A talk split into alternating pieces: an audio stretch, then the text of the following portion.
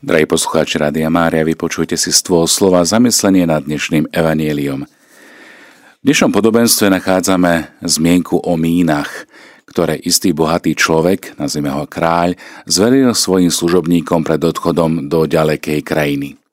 O čo ide v tomto podobenstve, alebo možno, čo chce Ježiš týmto podobenstvom povedať?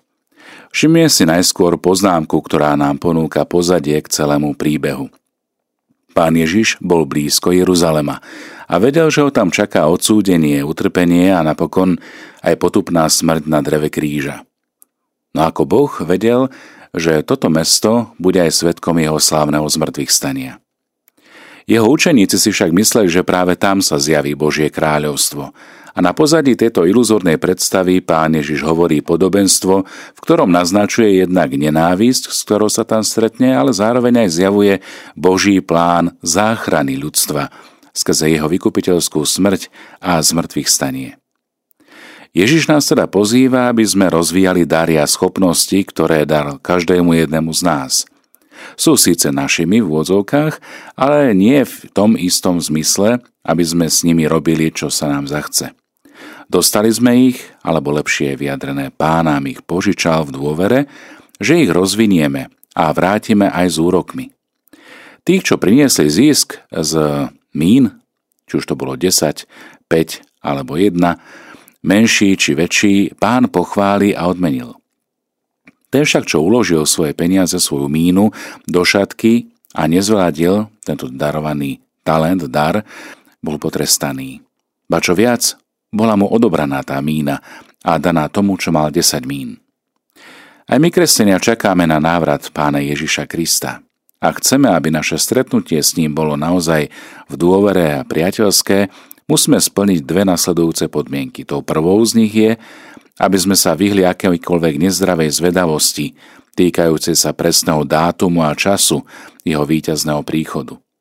Ako sám hovorí v Evanieliu, príde v čase, keď to najmenej čakáme – Prestaňme sa preto nad týmto trápiť a čakajme Ježiša s dôverou a nádejou, volajúc ako prví kresťania Maranata, príď Pane Ježišu. Možno týmto vyplníme našu nedočkavú zvedavosť, kedy a akým spôsobom Pán príde. Druhou podmienkou je, aby sme nestrácali a nemárnili čas. Čas života, ktorý nám Pán dáva, je takisto mínou v úvodzovkách, ktorú máme zvelaďovať, čiže naplniť čím si hodnotným, niečím, čo bude mať trvácnosť. A čakanie na toto stretnutie s pánom má byť ako radosné finále nášho života. Preto hlavu hore, priateľu. Život máme brať vážne, ale máme ho brať aj s radosťou. A s radosťou máme kráčať v ústrety pánovi.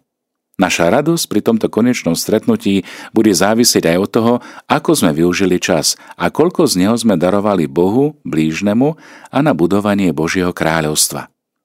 Milí priatelia, dnešné Ježišové slová nám opäť poskytujú príležitosť k zamysleniu sa nad tým, koľko otváram dvere Božiemu kráľovstvu. Nakoľko ho zvolávam na tento svet, nakoľko mu dôverujem podmaniť si ma.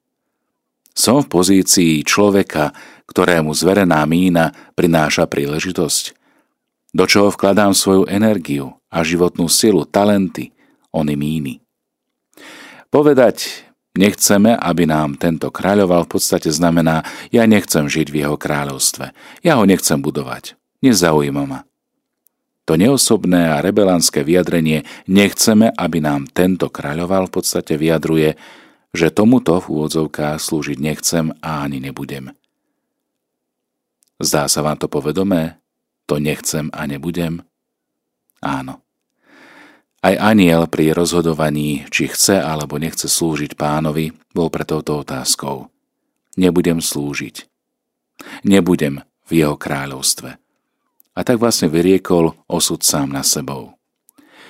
Je to znak vzdialenia sa od osobného kontaktu, od priateľstva a hlbokého spojenia v láske s Bohom. Naopak ten druhý sluha je nielen kráľom ocenený, ale jeho pôsobenie a autorita sú rozšírené nad desiatimi mestami. A kráľ to urobí, lebo pozná toho sluhu a vie, že si bude počínať múdro, zodpovedne.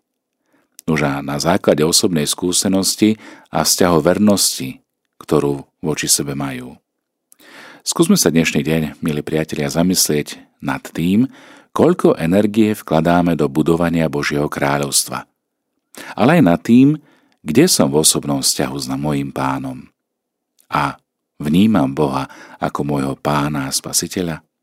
Uvedomujem si, že všetko, čo mám, som dostal od Neho len ako prepožičané, ktoré budem musieť v čase vrátiť. A ako je to s časom, ktorý venujem sebe a časom, ktorý venujem blížnym.